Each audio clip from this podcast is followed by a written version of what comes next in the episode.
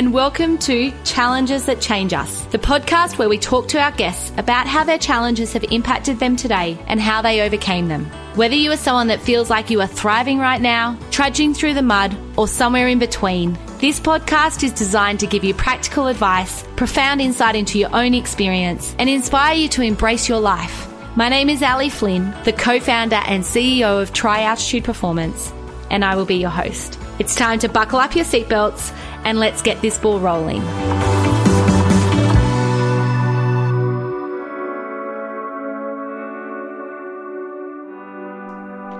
Hello, beautiful people. We have hit 10,000 listeners this week. I cannot believe it.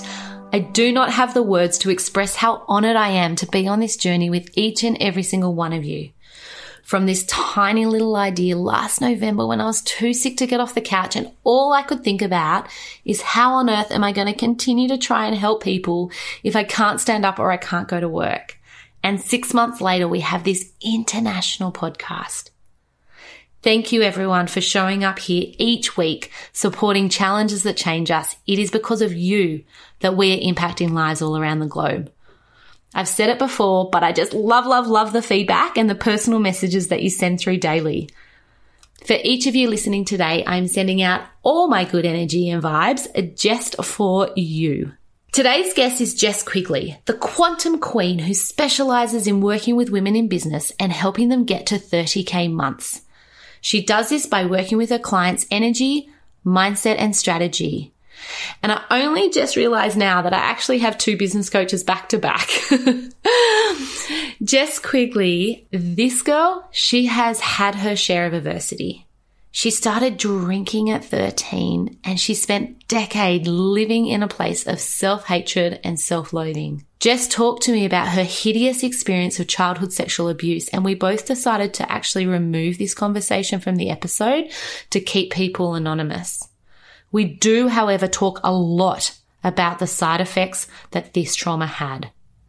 This was the beginning of Jess's spiral into decades of toxic drinking and self sabotaging. Throughout this time, she was also diagnosed with an autoimmune disorder that the doctors told her would be lifelong and she would never recover from. And she spent the best part of a decade heavily medicated. Jess talks about how now she is the happiest and healthiest she has ever been in her life. She walks us through some of those resources that she found invaluable for her recovery and some of the steps she took after hitting rock bottom. This episode touches on suicide, depression, and addiction. And as always, if this is not the right episode for you today, please skip it and we will see you next week. If you find that listening to this episode or at all that you want to try and connect in and talk to someone, please reach out to a professional or Lifeline on 131114. It's through connection that we can find hope. Grab your cup of tea and let's get into this episode. So, welcome, Jess. I am so excited to have you here. This has been in the pipeline for a little while. Welcome. Thank you. I've been really looking forward to this as well. Thank you so much for having me. Yeah, and have you got much on this weekend? It's a like three or four day weekend. Yes, we have. We are actually going on a hike tomorrow um, up into the mountains. Myself, my husband, and my three children. Um, so we are super, super excited. We actually went shopping last night, and I needed to get a water pack, some new hiking shoes, and um, we had to get snacks to take along the way. So we cannot wait to get out into the wilderness and have a swim under the waterfalls and it's yeah, it's going to be absolutely amazing. So super excited. Is this something you guys normally do, or is this a new thing? Well, my husband's done quite a bit of hiking with the kids before. I haven't done a lot of hiking, but it's definitely going to be something that we are definitely going to start doing really, really regularly. We even thought that we might do Mount the biggest mountain in Queensland, Bartle Frere. I love for those that can't see, Jess just went like you, you, could tell she was about to say the mountain, and then her eyes went, I have no idea of the name, and then her arm goes up to like demonstrate the height of it. Is that what just happened for you, Jess? Were you like, I was going to say I don't know the name. I think it's Bartle Frere, or it's it's my husband knows. Anyway, he's climbed it a couple of times before with the army, and um, he has wanted to do it with the family. So maybe Oh. our youngest might be a little bit too young to tackle that yet. So probably in a couple of years. Can you send me some pictures? Because I've been floating with the idea of doing some hiking. It's not, I've never done it. I can't even remember if I've ever done a hike other than cadets. And so I think that might inspire me to be like, yes, I'm going to go do it. So I want lots of photos this weekend. Absolutely. And Jess, we normally start this podcast with a totally random question. And I love sort of everyone's when they like you see their jaw drop and think, I, I don't know. um, do you have an animal that best describes you? I do. I think a dolphin, and I well, I'd like to think that it is a dolphin, but maybe I don't live up to that all the time because I'm definitely not playful all the time. But I guess that if I could aspire to be like any animal, it would be a dolphin um, because of that playful energy that they exhibit. Yeah, and I, I actually just love dolphins. Have you ever been swimming with the dolphins? No, but I'll tell you a quick story. So every December we holiday at Agnes Water. I don't know where that is. It's just up from Brisbane. So I think it's about a five hour drive up towards Townsville from, from Brisbane. And upon arriving last year into Agnes, I proclaimed to my family in the world that I would be swimming with dolphins. I said it out loud. Hmm. And we took one of our paddle boards. We couldn't take all the paddle boards because there wasn't enough room in the car to take them all. But one morning, my husband came came back from being out, and he hopped in, jumped into bed with me, and whispered in my ear, "You're never going to believe what I've just done." And I immediately woke up, and I knew, I knew before he even told me. And he said, "I just swam with a pod of dolphins." Oh my god! And I was like, you, that's what I said I was going to do. Did you grab the paddleboard and go straight out? That's what I would have done. I would have been like, you know, PJs on, jumping on the paddleboard. I'm here. I'm here. Where'd he you was go? like, I beat you to it. And um, yeah, the next morning I was up at 5 a.m. I was out there on the ocean. Not a not a dolphin No inside. dolphins. Not a dolphin inside. oh, it's one of my to do bucket list things and a swim with the whale sharks in Western Australia. I told my husband he wasn't allowed to propose to me until he took me swimming with the whale sharks. Um, never happened. oh, I would love to. And the other question I really love to ask is Was there a room or a place when you were growing up that you loved? yes, there was. It was my grandparents' their property. I absolutely loved being out in nature. Um, they lived on a few acres, and so yeah, I used to get out there as often as I possibly could, and um, I'd be off on my own, climbing on shed roofs, swinging off trees, wandering through the, tr- the empty channel in the winter where there would be no water in the channel bed. I'd be trudging through all of that mud. yeah, that was me. That was my special place, and I was very loud. I was very vocal. I just used to yell when I used to get out there because I got told that I had to be quiet, you know, as children do. So when I went out there, I just would let the full brunt of my voice be free. And yeah, it was such a good feeling. And was it just you, or have you got brothers and sisters? I have got a brother and I have got a sister, but I remember I was out there a lot on my own and I, I actually really enjoyed being on my own in nature. I just, I went in, I would go into my own little world and Yeah. yeah, it was really special. Oh, that's beautiful. It, a lot of guests talk about being out in nature or having that kind of, when I hear you talk, it's like that free spirited kind of part, that child that just, you know, goes out and is free in the world and exploring and curious by nature. Mm. Yeah, it was. It was. Yeah, it was. It was just. It was always so exciting going out there, and yeah, it's just you know, it's one of my f- most fondest memories is being at, in their property, and you know, my nana had a beautiful garden, and just being in the garden, and there was oak trees, and there was pine trees, and we used to collect pine cones, and there was the channel that we used to swim in, and yeah, it was a, it was a really really special place. Yeah, so um, yeah, I found childhood really hard. So for me, that was a place where, you know, I just got to go and, and felt like I could actually be myself there. Yeah, and I think we'll probably get into some of that a little bit later in this interview.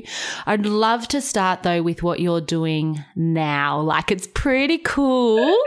Uh, Jess and I have met in a little pod, a business pod. She's a, an amazing business coach. Can you tell us a little bit about what you're doing now? Yeah, absolutely. I am living what I have been dreaming of doing for the last 20 years. So some days I still have to actually pinch myself that I absolutely get to do what it is that I absolutely love to do. And I have created programs, group programs for women in business. Um, so I've got two different level programs. Mm. And I help women raise profits in their business, but not only just through the strategy, also through the self mastery work, through the mindset work, also through the energy work because we can have the most brilliant strategy, but if we don't believe in ourselves and if we don't have those foundations put in place within inside of ourselves, you know, the, the strategy just isn't going to work or we'll end up sabotaging it and, you know, we'll attract something to distract us from that, mm. you know, that particular mission and goal. So, yeah. The thing that I notice as business grows and I start to scale is that those mindset hurdles just keep coming up. Like it's like you can do some work on one, but then the next kind of expansion in business, it's like that imposter syndrome comes back up again. Or even doing this podcast. I remember the day I launched, I got so nervous. It was like, oh, what have I done? Like, are people going to listen? Am I qualified for this? Like, you know, and that's, this is my fourth business. You think I'd have it down pat. Do you find that with your clients? Yeah, absolutely. Absolutely. I find that it's ongoing, but I find it with myself as well. Like, it's always there. Like, that negative part of myself is always knocking on the door. Sometimes it's knocking very loudly. Sometimes it's a quieter knock, but it's a constant. There seems to be just a lot of times where, yeah, that stuff comes back up. Am I actually worthy enough? Do I actually have anything really relevant to say? Yes. You know, it can happen just before I launch, you know, before I actually, you know, do one of my programs of a Thursday evening. And I've done that program, you know, for 18 months now. And sometimes just before it, I'll be like, oh, I don't know if I can actually do this. I actually don't know how I'm doing it and just all of these thoughts of rubbish and rot arise. But I've kind of got myself to the point where I just don't make it a thing. It's just like, oh, okay, cool. I, I, I it's just it's just not a problem. So I can I can be with all of that now. Whereas in the past, I couldn't be with that. I sort of equaled that to, well, uh, things are very wrong, and I've actually I've got a lot still to work through. And you know, I used to make it all mean something. Now I just don't make it mm. mean anything. Now I'm just like, oh, this is just how it is, and it just comes and it goes, and depends on energetically how I'm feeling and the different yes. shifts that we're going through, and you know, and sometimes I'm riding on that top of a high wave and, and those thoughts are not there. And oh my goodness, that's just a magnificent time. But, you know, that time ebbs and flows for me. I don't know what it's like for other people, but, you know, since I've been on my spiritual journey, it's, it's been very much this ebb and this flow, these mm. times of great alignment and great frequency heightened periods. And then it's been times of going back into the shadow for quite a few months. And you, you when you go through that, you think, oh goodness, you know, when's that going to end? I want to come back into my peak time again. And, and that peak time always comes back around. It's that I talk about that ebb and flow like an ocean. So that's one of the yeah. cues I use when I notice that coming. It's like it ebbs and flows, it comes and goes, and you don't have to attach to it. It's like, ah, there you are. That's okay. You know, you choose whether you want to attach to it and how much meaning you give to it, or whether you just allow it to be there. Yes. Have you got some strategies around that? Yeah, I just the biggest strategy for me is I just don't make it a problem. I just don't make What do you mean problem. by that for someone listening? Yeah, so and that's like with anything that happens in terms of my physical life experience as well. So any challenges that come along, any challenges within the family unit with the kids or if there's like an end like I don't want to say the word health challenge, but just any sort of challenges that come along I just don't make it a problem. I don't make it like oh, it's not supposed to be this way and we need to, uh, you know, eliminate that thing or feel shameful that, uh, you know, that that has happened, that that challenge or that adversity. You know, I just, I just, it's just not a problem. I've just got to the point where I just, nothing is a problem. It's just all a sign of life, you know, and Tony Robbins says problems are a sign of life. If you got problems, it means that you're alive. If you don't have problems, you're actually dead. And I think for me, I thought for many years that becoming a really successful coach would mean that I would be a perfect person and that I'd feel really good all the time and my life would be perfect. And it just isn't the truth. It just isn't because you are a human being. You have a family. You live yeah. in a world that is far from perfect. And so you encounter problems and challenges and adversity all the time. Yeah. And so I just don't make that a thing. Like I just don't have any real energy around it in terms of it just isn't a problem. It's putting a different lens on it by the sounds of it. It's yeah. like, you know, you can look at it through a few different lenses and mm. what we're talking about here takes takes practice. Mm, it's you don't decide all of a sudden that you're going to be like, "Oh, there's no problem I can't solve and here's a problem and like, you know, I'm going to be fine with this." And you know, it doesn't take away the feelings or some of the thoughts. It's like just allowing them to be there and being okay with them being there and, yeah. and understanding that that does happen and it's a part of life. That's exactly it. Absolutely. It's just this full level of surrender to what is. Yeah. And so that's just that that has been one of the most beautiful shifts that's happened for me over the last 12 months to step really mm. into that. It's it's amazing because you can you come back from your challenges a lot quicker as well because you're not going into the resistance of the challenge. So you mm. kind of you can just flow through them a lot easier, whether there's a solution or not. I mean, um, yeah, you know, like that's sometimes regardless. there isn't. Sometimes there isn't a solution, and and that's okay as well. And with your clients, when we sort of like flew past that, we were like, yes, this is what I do. And now, so just coming back to your work for what you're doing currently, what sort of person would like come and work with you? Like, what sort of clients do you have? Yeah. So, women who are really serious about scaling their business. So, women who really want to create impact, who have that absolute burning desire to help people and to whatever it is that they do. So I look after all sorts of different coaches. One of my members is a trauma coach, so she wants to help women work through, you know, the sufferings from their childhood, all of that stored negative emotion.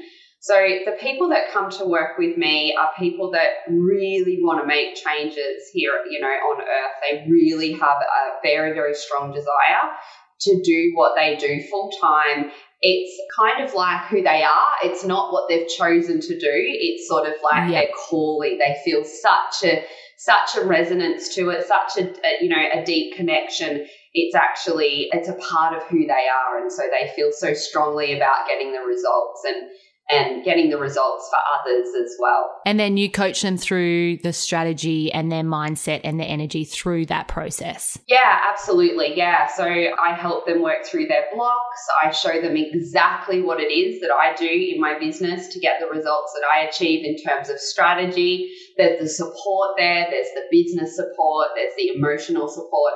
And it's also a lot of it's the nervous system as well. Like, in order to actually receive from a non traditional job, you've got to, you know, you've got to really do some nervous system work uh, to allow yourself to open yourself up to actually receive money for something that you've generated yourself. And that can be quite a huge shock on the nervous system. You know as as a coach you know many of us we've created our own courses and programs. So it's something that we've created ourselves. So it takes time to transition from a traditional job where you get actually paid from your employer to actually, you know, being able to have hardwired yourself to receive money for what it is that you've created and birthed mm. into the world. Unless you've grown up with a family that's been in business, then that's, you know, that's, I find that people that have grown up around business, it's already partly hardwired into them. Mm. But a lot of people that are coming to me have not had that and their family have um, worked for, you know they've they've received money, they've received income from their traditional jobs, and so yep. it takes a while to build up these new neurological pathways, and also yeah, it's a nervous system thing. It can be such a shock for the nervous system to receive money through your own creation, through your yes. own it's often it's often one of the greatest hurdles for people is what do I charge or if there's a price increase or what is my time worth or what is you know it's really hard for most business owners to put a price on that and then like you said to to be okay with that being what they're going to receive. And when you're saying nervous system work, some people are going to be wondering what you actually mean by that. So can you just explain just that little bit for me? Yeah. So with that, it's me talking about money a lot. So we have lots of conversations around money. I talk about what results I'm receiving, how much I'm making. We have them talking about their goals. One of my members has been wanting to make 25,000 this month, so we've been talking about that. It's like having those conversations so that your nervous system, so it starts to hardwire your nervous system that it just becomes normal because you wouldn't normally out there in the society talk about having a $25,000 month in your business. Mm. Mm. But when you get into groups and programs where it's just the normal, like you talk about it, you know, you talk about what you'd actually love to put that money towards, you energetically get into the feeling place of already receiving it. This starts to really nurture the nervous system to open up for that experience. Open up the possibilities. Yeah, yeah, exactly. Mm. And I mean, you know, there is a lot of times where there's a lot of like a lot of tears that come through in my programs because it's that time where they're doing really well, they got some sales, but then all of that stuff is coming up, and you know their nervous system is screaming at them like, "No, just stay where it's st- safe, stay in your traditional job." So people that come and work with me, there's a lot of ebbs and flows there as well. And there's a lot yeah. of the shadow when they make that decision to actually step into business fully. you know, a lot of things that you may have thought that you healed inside of yourself really can come out to play yes. and and you know it's a big journey it really really is yeah and having that support there not just of a coach but of the whole community yeah. This isn't where you started though no, no, I, I didn't start in business. No, I, I actually started, I was a nurse for 22 yeah. years. What kind of nurse? Well, I was actually an all rounder of a nurse. I actually worked in lots of different clinical settings. Well, for the last seven years here in Townsville, because I'm located in Townsville, I worked for an agency. So that meant I was like nurse on call. So I would be placed in any area of the Townsville Hospital or the private hospital here so I could be put in acute mental health one day, and then the next day I could be put in cardiology, or I could be put in one of the surgical units. You name it, I did it every area of nursing. My career did start in psych. Yes. I didn't know that about you. Did it really? Yeah, yeah, yeah in looking after a lot of um, aged people in psych that had yeah. yeah. But the majority of the time here in Townsville, I was I would work in acute mental health as well. And are there transferable skills for you from that into your new job? I think so. I think yeah. I think that there's just that care really wanting to make a difference in the life of someone else. You know, um, mm. that's why I became a nurse. I did a big personal development program called the Landmark Forum when I was 21. I know the Landmark yeah, Forum. Yeah. I wanted to do it when I was 14, but it was a couple of thousand dollars. And, you know, when I was 14, I didn't have access to a couple of thousand dollars. But I yearned to do that when I was 14. I saw a family be put through that program and I wanted it. Uh, there was something different about that family. Mm. There was something remarkably changed about that family that went and did that program. And so as soon as I turned 21, both sets of my grandparents gave me $1,000 for my 21st birthday. I didn't even for a second think about what I would do with that money. I knew I knew in an instant that I would put it towards that that course and that's what I went and did and and you know that was a huge huge awakening for me I learned so much about myself you know I thank God that I did that program because I honestly don't know if I would be doing today what I am if I hadn't have gone and in done the that. first place yeah that was just like you know that was a very, very key, important part of my life. But I remember I wrote down on a little card, you know, our purpose. We had to f- figure out what our purpose was during that program, during that course. And I wrote down to make a difference in the life of someone else. And that's when I made the decision to do nursing during that program as well. And that's still a mantra you use today? Yeah. I've heard you say that at least two or three times on this call. Yeah. Yeah. And I'd love to de- like go a little bit deeper into even before nursing. I mean, this podcast is called Challenges That Change Us. And when we've spoken before, I, we actually spoke about this before we pressed record. It's like, what are we to, what part are we to choose? And sometimes that's really challenging, right? Because it's, there's a whole lifetime of experiences that have got you to where you are today. If you were going to think about some of the challenges that you've been through, is there one that stands out for you that you want to talk about today? Definitely, I had an autoimmune disease for over a decade. So that was a huge one, but I was also living in alcoholism for a very long time as well. So those two were probably two of the most challenging events that yeah that I've been through. Yeah, and we can probably they probably intertwine, I imagine, over the time. So we can probably Definitely. take one and then see mm. see what mm. happens. Yeah, absolutely. Like when you talk about alcoholism, that started really young, didn't it? Mm. Yeah, I was about 13 when I started drinking heavily. Yeah. I shudder to think about it today because I have a 14 year old that's nearly turning 15 and yeah, I just, I, I just, I, I, can hardly believe it that, that that's how young I was when I started drinking. It just seems insane to think back to that. And was there a reason that you started so young? Like that's a very, very young age to start drinking. Mm. Yeah. So my parents were divorced. They got divorced when I was about that age, about 13, or maybe I was just turned 14. And it was a very, very crazy time, incredibly crazy. I mean, it was very dysfunctional. The, the separation was incredibly dysfunctional. And my mum was seeing someone else straight away, and that relationship was very um, up and down, very off and on. But yeah, it was a very, very crazy time. And I, I actually became suicidal at that age as well. Oh my God. And I ended up getting through all of that. I ended up having boyfriends, a lot of boyfriends, because I found that I just couldn't be on my own. Yeah. Um, actually, I had a beautiful boyfriend that actually came and I was actually with him for about three years and, and he him and his family absolutely saved my life. Like I just don't know how I would have gotten through with it through it without and I pretty much went and lived at his house with his family a lot of the time because he had a real family and. I felt that I didn't have that and they took me in like I was their daughter, and they would uh, they took me away on holidays with them. As far as they were concerned, the sun shone out my absolute backside. They treated me like an absolute princess. Which and, it um, sounds like what you needed, though. It like... was. It was. Yeah, they were. They were amazing. They were. They were absolutely amazing.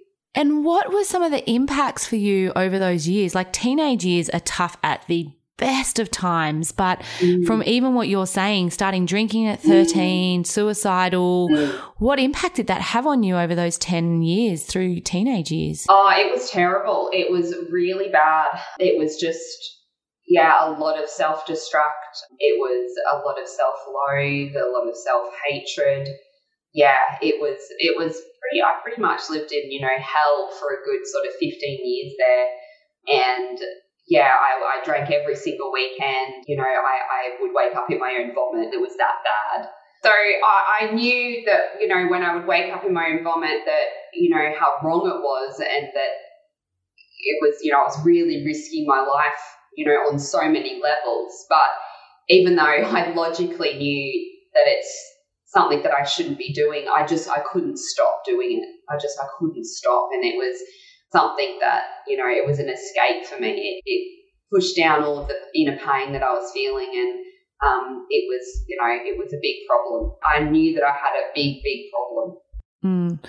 And do you think others were aware that you also had a big problem, or do you think it went unnoticed? Uh, I think my parents would have had to have known. I mean, like I drank at home, it wasn't hidden or anything. But my family was very much caught up in their own life. So I don't know how much they really took notice of what was actually going on with me, mm. if, if, they took sort of any notice of, of what was going on. And, and that was half of the problem. Like I felt, you know, very disconnected. I felt very like I wasn't understood.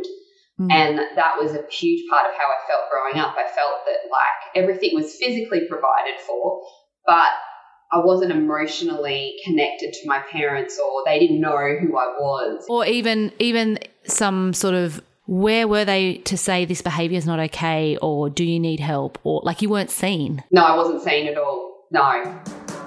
Hey, I hope you're enjoying this episode. If you are and you'd like to learn more or engage further with our podcast community, you can do this in our Facebook group.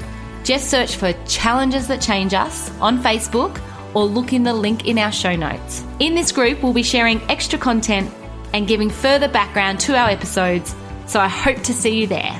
But for now, let's get back to the episode.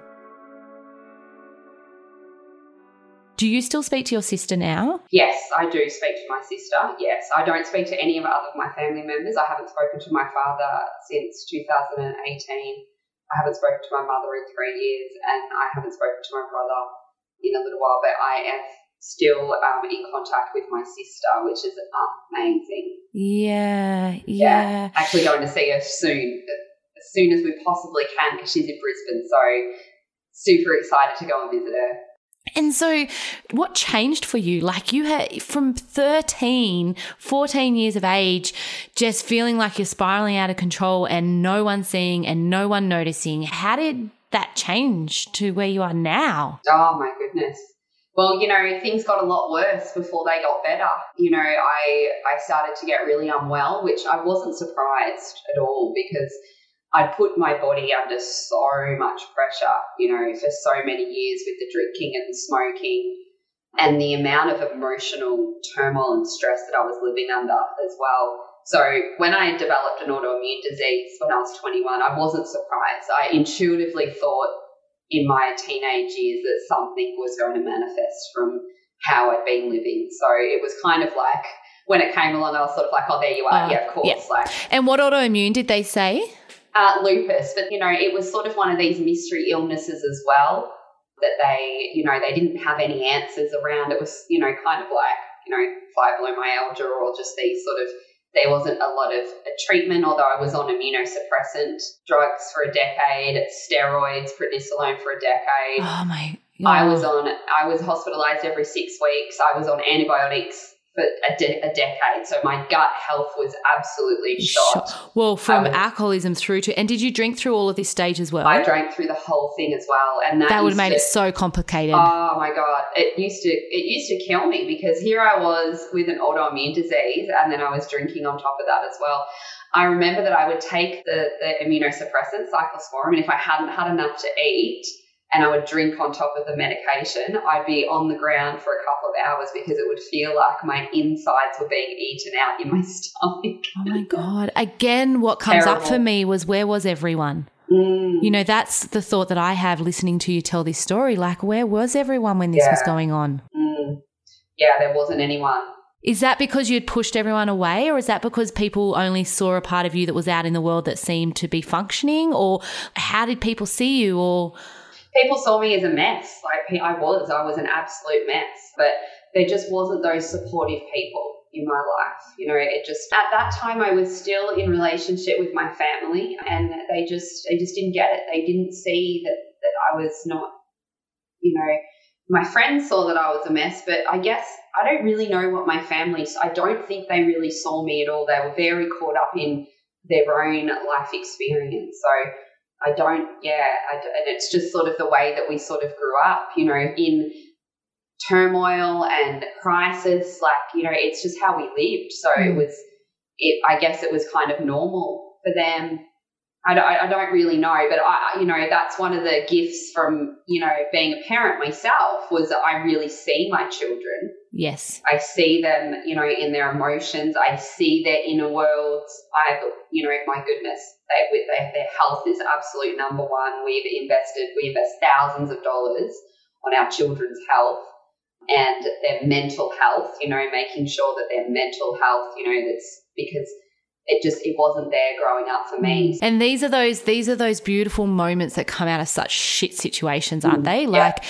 often when I hear these stories that are just gut wrenching and heartbreaking, there's this incredible resilience, power, momentum, you know, like almost like you're on a mission to make sure that no one else experiences that ever again in their life, right? Yes, absolutely, absolutely. Yeah. And I mean, one of the reasons why I love to support women in business is because I didn't have that support Yes. on any level. So, you know, to be able to support women when I never felt supported, like that's my gift that I can give to the world. And there's nothing that I would rather do than support others in what it is that lights them up. You know, Yeah. because I was always shamed for wanting to achieve things. If I did want to achieve something, it was like, oh, you can't do that. Like, oh, that's a pie in the sky dream. Like, get realistic. Like, you know, so it was always criticized. You know, the first online business that I did get involved in, you know, in my early 20s, I mean, my family absolutely just went to town on me. Like, that was just, I was the worst person in the world because I was Oh. getting involved in some online business. Like, it was just, you know, I was a fraud. I was ripping people off. Like, it was bad. Oh, how did you get from there to now? Like, honestly, just I, I don't even know where to start with those questions. It's like, because I know you now, I didn't know you then, and it's like a com- completely different side, right? Mm. Like, you don't drink, you are so focused on health and mindset, and you're so inspiring. What happened? Like, did you hit the lowest point ever and decide Yeah. this wasn't, yeah? Yeah, exactly. Yeah. So I was 27 and I'd met my husband and we separated. And our first child was, I think he was about nearly two. And things were really bad. So I'd been in autoimmune disease, you know, for over a decade at that point. And when I was pregnant, I couldn't be on any of my medications. So I had to have hospital in the home twice a day they just use antibiotics and you know i couldn't work you know i spent most of my 20s on welfare because i there was times where i just i just couldn't work i had the most wonderful boss she never fired me and i kept wishing that she would she Oh. would she never fired me she always just let me take months and months on unpaid Oh. sick leave. And and I, I ran into her in 2017 when we went back to Victoria. I hugged her and I said, Yeah. you, "Thank you for putting up with me." I said, "You you you've got no idea how much like." What you did for me meant to me, and like Yes. every time I every time I turn up in her office, I'd think, "Oh, it's, just fire me!" Like I'd fire me. Like she just she never did.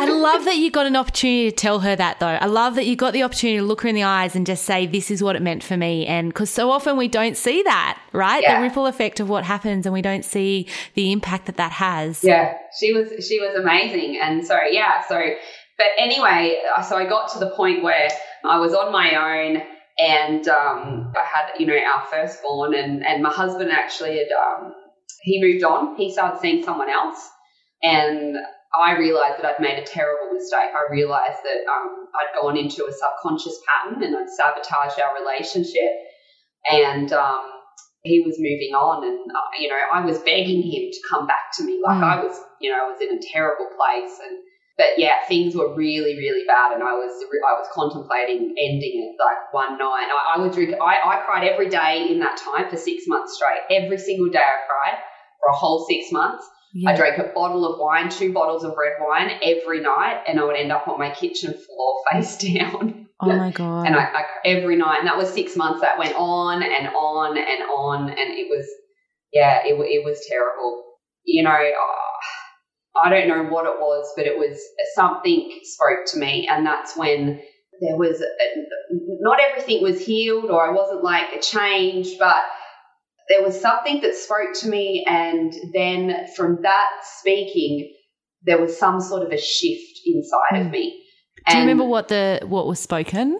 yeah, the, the words were you actually never have to feel bad again if, if you choose not to. You don't have to live your life feeling so bad about everything because I used to feel bad about everything, you know, Yeah. how my parents felt, my Yeah. mother's pain, my father's pain, what was going on in the world, you know, what was happening to the environment, like every single thing I felt bad about Mm-hmm. every single thing. And this voice just came inside of me and it just said, Jess, you, you don't have to feel bad anymore. You actually can choose not to feel bad. You can release this, and, and there is a different way. And that was the start of things. And, you know, I remember I got off the floor that night and I, I, never, I didn't cry again after that. I stopped crying. And the next day there was a business opportunity that came through and I, I made some decisions around healing. I made the decision that I was going to heal my autoimmune disease. I had yeah. no idea how I was going to do that. And when you say you made the decision, did you just simply in your head be like, I'm done with this? Like, I'm going to do whatever it takes? Yeah. Yeah. I absolutely, I made the decision because that night it was either life or death. Mm. And I chose life. But it didn't mean that anything was solved in that moment or I didn't have any idea of how I was going to fix it. Like, yeah. I mean, not a razoo of a clue of an idea mm. about how I was going to heal my autoimmune disease. I already spent a decade trying to figure out how to heal the autoimmune disease. Mm. I went to naturopaths, I went to you know, I did meditation groups, I did allergy testing, I saw myotherapists. I guess also too, it would have been so clouded by the drinking. Like it's so oh. hard when there's that combination. I think it makes it even more challenging. Autoimmunes are challenging at the best of times to try and work out a what they are, b how to treat, c how to have a life and live with the autoimmune. Let alone when it's completely clouded by alcoholism and oh, yeah. self harm doctors doctors had told me that I would never be well. I would be chronically unwell for the rest of my life, and that it would get worse as I aged. Mm. And that I would always be on medications, and um, you know, we would always just have to monitor all of that, and I would just have to learn. I just had to learn to live with it and manage it. God. And so, the day that you woke up and you decided that that was it, did you stop drinking that day? No, I did not stop drinking that day, but I made the decision that I would one day release drinking forever and smoking. Yeah. And I don't think I ever got drunk again from that moment. So it was a gradual release.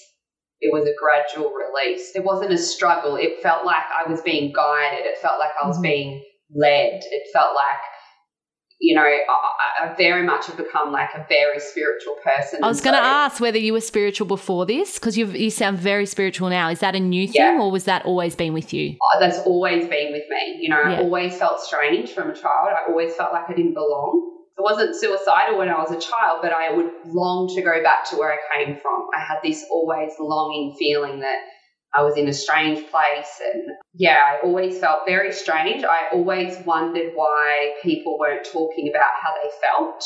Mm. I couldn't understand the superficial conversations. Well, the real conversations weren't being said in your home.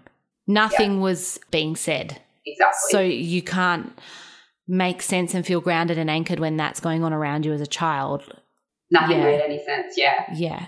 This is the biggest question I get asked when I work with anyone that has any kind of addiction. They're just like, how do others do it? Like, not how do you do it from a big picture sense, but how did you really do it? Like, what was the first thing you did once you made the decision?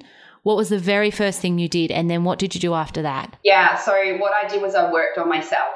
And what do you mean when you say worked on yourself? So, I spent night and day doing the personal development work reading books, um, purchasing little courses and programs, going to seminars, doing little free courses. Are there any that you remember really distinctly? Like, was there any kind of books or any courses that you were like, oh, for me, that was magic and that was really eye opening? Yeah, well, the Landmark Forum was the first big one, but Esther and Jerry Hicks and the Teachings of Abraham. Have you heard of it? Um, no yeah, amazing. One of their books, the emotions one, helped me heal my autoimmune disease because it, it, taught me how to heal my emotions, and all my emotions were linked to the autoimmune disease. So once I healed my emotions, the autoimmune disease started to heal itself. Yeah. And releasing all of the stored, repressed negative emotions as well.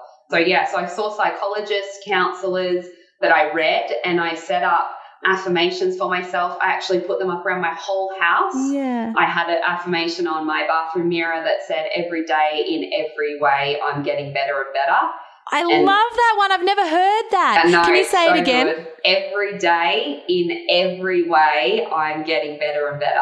There are going to be some people listening to this that it's like, ah, light bulb moment. Press pause, write it down right now, or you will forget it, and pop that up if that's something that resonates with you. It's the best one, and it's still true to this day because mm. every day, in every way, I am getting better and better still to this day. And how did you find the psychs and the counselors? That's another really common question people ask me. Like, where do I go? Where do I start? How will I know who to go to? Yeah, I found them really good for where I was at at the time. But of course, they could only get me so far. So, I mean, for me, you know, all of the greatest teachers, Louise Hay, Wayne Dyer, you know, I've read all of their books, I've studied, you know, all of their teachings. This whole bookshelf behind me, which you guys won't be able to see because we don't have a video, but that whole bookshelf is personal development. There's like four rows of books after books after books. Yeah, yeah. So I, I stopped watching media. I, mm-hmm. I switched off the news and I got to work and I did the self mastery work and I worked on my thoughts, my feelings, my emotions. I watched The Secret. I learned about the law of attraction. I've seen The Secret hundreds of times. We actually put it on for the kids a while ago, and I was saying every word in the background. Aww. And the kids are like, Mom, will you stop doing that? and when we talk about these steps, often it sounds like when some people listen or like they're like a bird's eye view, it sounds like it was one after the other and it kind of was an easy ride. It's not like that, is it? Oh, no, no. It, it, it wasn't. It definitely wasn't easy at all. I was very frustrated because there were times where I felt like I wasn't anywhere near where I thought that I should be for the amount of work that I was doing on myself. So that would be very frustrating. And a lot of the time, I felt like I was taking two steps forward and then five steps back. I felt like there was a lot of times where I felt like there was regression, but it wasn't. It was the pull back. It was it was coming mm. back into that shadow.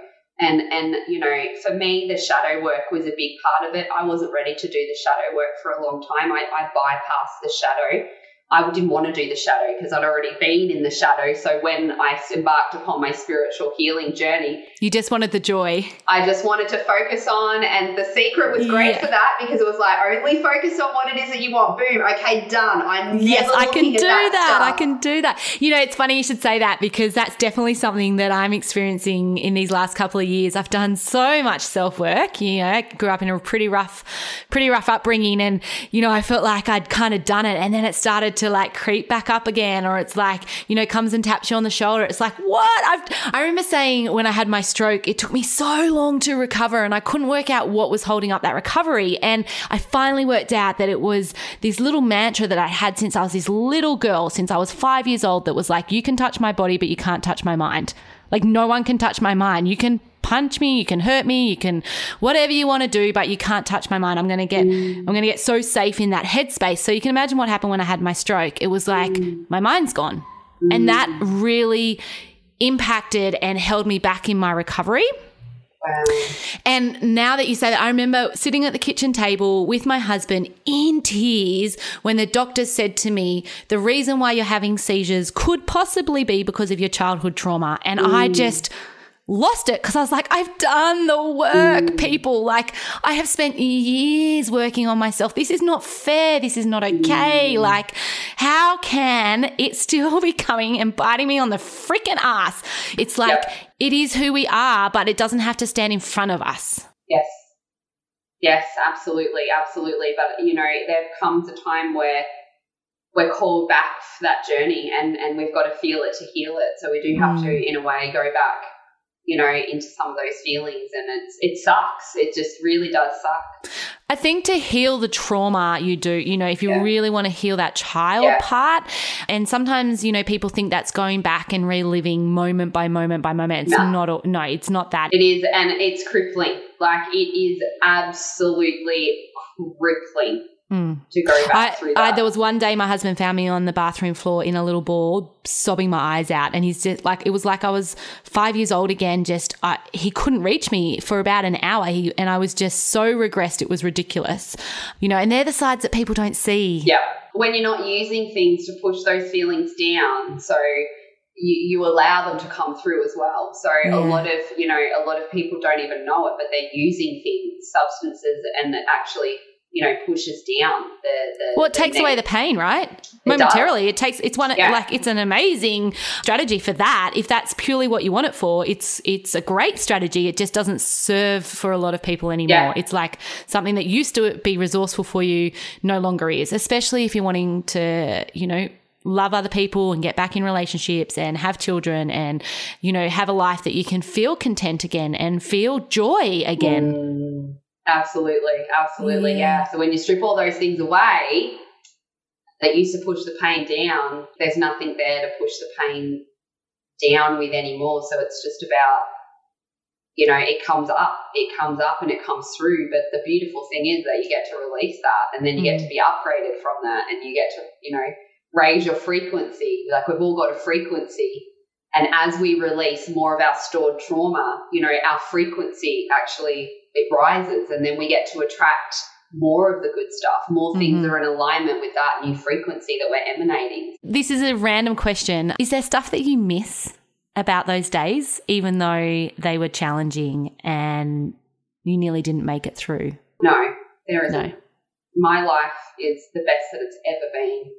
And, you know, and that's because I made the decision that I was going to have an amazing life experience. Mm. So I would never want to go back. The only thing that I miss is, is my sister, but otherwise, I would never want to go back ever. And for the listeners to get a bit of a sense of, you know, how long ago that was for you, how long have you been sober and how long have you been off the medication for your autoimmune? So I uh, took my last lot of medication just before I got pregnant with Noah. I made a promise to myself that I would not get pregnant until my I was healed, Mhm. until I was off all medication. And that was a great incentive because you know we've got to have a burning desire around achieving anything that we want. It needs to come with a burning desire. So it was beautifully linked in because it was like I really had a burning desire to have a second child. And so I set up that, okay, I would not get pregnant until I was off all medication. And so Noah is 11 in November. So it's been 11 years. Oh my then, God, that you haven't had any autoimmune medication. no. That is insane. And and alcohol, how long has that been? I actually don't know because I didn't, I sort of didn't really count it, but my husband is six years. Um, he also was an alcoholic as well. Mm. And his drinking actually spiraled when he joined the army. And so, yeah, so he counts. He really found it a lot more difficult. I, I didn't find it actually really hard to release once I made that decision. I never sort of sat there thinking, oh, gee, I wish I could have a drink. For me, it was sort of like it just became out of alignment with me. If I thought that I wanted or I wish that I could still have the odd drink, I, I just felt like I'd have a headache immediately just in thinking about it. Yeah. So it, it, it was for me, I mean, it's probably like 10 years. We never ever have one drink. Like we don't have alcohol here in the house. We don't even really go to a pub because to eat because my husband, you know, he doesn't even want to be around the smell Mm. of a pub and all of those memories sort of things. So And it just goes to show, doesn't it, just even listening to the difference between you and your husband, that there is no one answer for one person. And it's about finding what works for you. But I guess in summing up some of the things that you've spoken about, it's also making the decision, but knowing that that doesn't make the road easier. It makes No. the North Star that you're working towards crystal clear, but it doesn't necessarily mean there's not going to be little bumps in the road or that there's not going to be times that it's really challenging and hard or times that you feel like you're going backwards instead of forwards. yeah, exactly, exactly. I think too, a big part of me being able to heal myself was being on mission and having a really big mission as well. Mm, you know, I'm a person that has a lot of energy, and if I do not focus that energy into on mission, soul connected things, then obviously that part of my life was very self destructive. So I did self destruction in a very powerful way. yeah. and so, because of that, too, I knew that I could flip it and I knew that I could do life in, in, a, in a really powerful, positive way because I'd done self destructive so well. I knew that I could do the equal opposite. But a big part of, you know, not drinking, not smoking, it's being on purpose, being on path, being on mission, you know, waking up every day and saying, okay, like I'm on mission, like there's work here for me to do here on earth. And it's you, you're really working towards something great, you know, and greater than yourself. And it's it's all about helping others as well. And I think we've really heard in this interview in particular around the power of mindset. You talk about it in, in a spiritual way, and I am not as spiritual as as you are, but I almost put this that spiritual part in mindset, you know, like because I have such belief in when we start to unpack and understand what's happening inside our heads and start to learn skills and strategies that can help us with that. Like we go to the gym to grow our muscles in squats and deadlifts and, you know, lunges. And Yeah. like we need to train our minds in the Yeah. same way years over years over Yes, years. Like you can never stop learning. The brain is the one part of our body we know the least about, right? Mm, Absolutely. Uh, yeah, absolutely. And it takes years to reprogram. But, you know, once you reprogram, everything becomes available. And that's why I've been so successful in business because I've spent all of those years reprogramming, reprogramming, Mm. you know, and, and working through the money blocks and, and, and working through the unworthiness. And so, you know, my my mind is completely hardwired in a different way than what it what it was. But it obviously it's taken a lot of work. Yeah, it's almost like when I listen to you that the possibilities are now endless. That's what I hear when I hear you talk. It's like, you know, the world really is your oyster and you are only just getting started. That's the energy I get through this phone. Uh, I am only just getting started. I feel like just a little tiny newborn baby. I've got Yeah. so much work to do on myself still. Yeah. Um, and I always come at the inner work from that perspective, you know, and I say that with to my clients. I have got so much work to do. I've got so many limiting beliefs still. I still have lots of money blocks, but I'm excited. So, what's next for you in that space? For me, I am working towards increasing impact, so building up my group program so that I can help more women in business.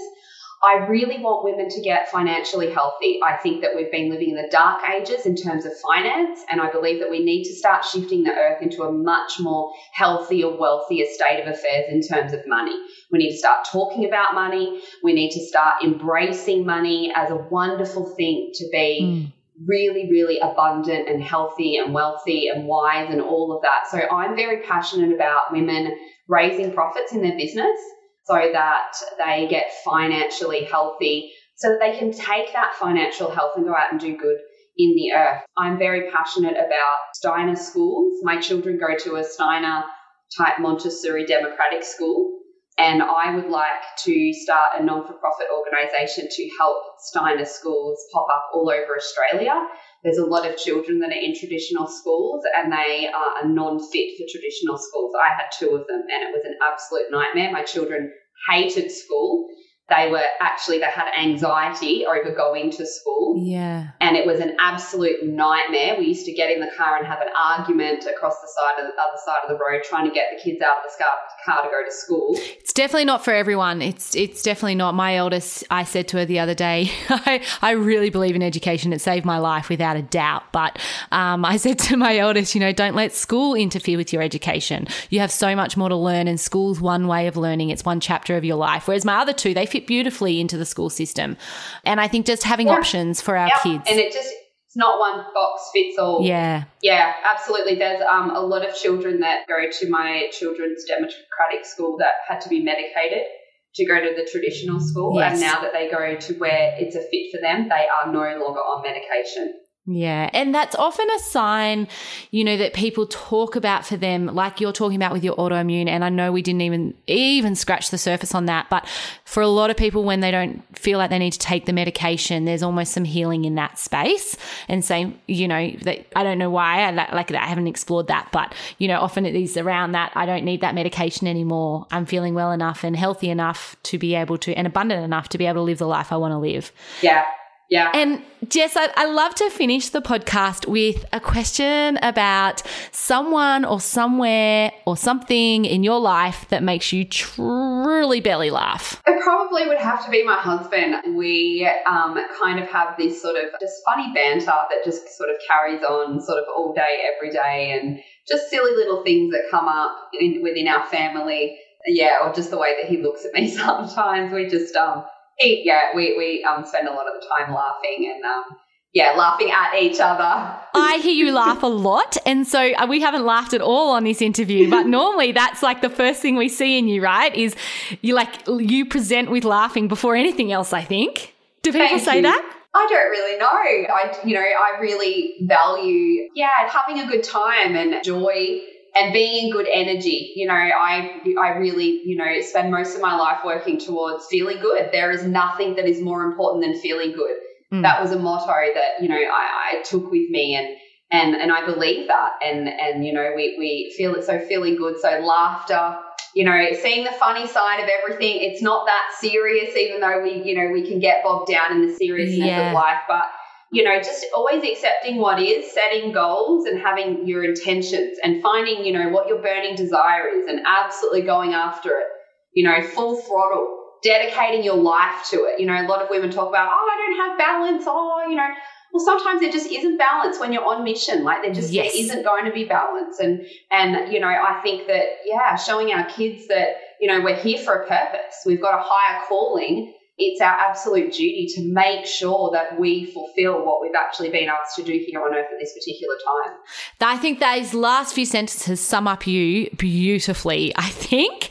And Jess, I just appreciate so much you taking the time to come on and being so honest, you know, like that's why we've done this podcast is to have those really raw, real, robust conversations. And sometimes it feels like we start to go into them and we have to pull out of them because it might not be the mm. space all the time time on a podcast nationally to go in there.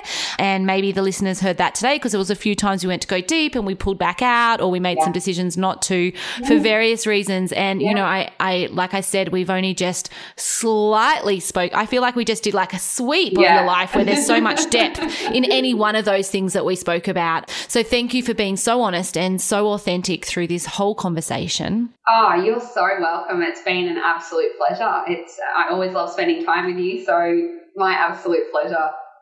It's funny, I said at the beginning that I didn't realize that we had two business coaches back to back in the episodes. And I actually think that was really great and probably really valuable because you might start to hear the language of both Jess and Kamal. And, you know, I work with lots of coaches. There will be lots of coaches that come on these episodes because they're, you know, I own a couple of businesses. I'm in business pods. And so I get to meet these amazing people. But the common thread that I hear, and we heard it with Kamal and Jess and Anne Maria that we heard and Brody, that they all have gone and done some self work, some inner child work, some shadow work.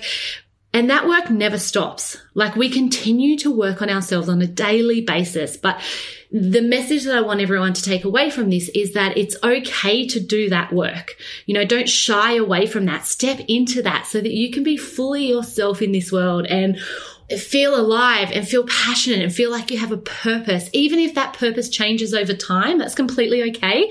But tapping into that part of you that, that is bigger than just you.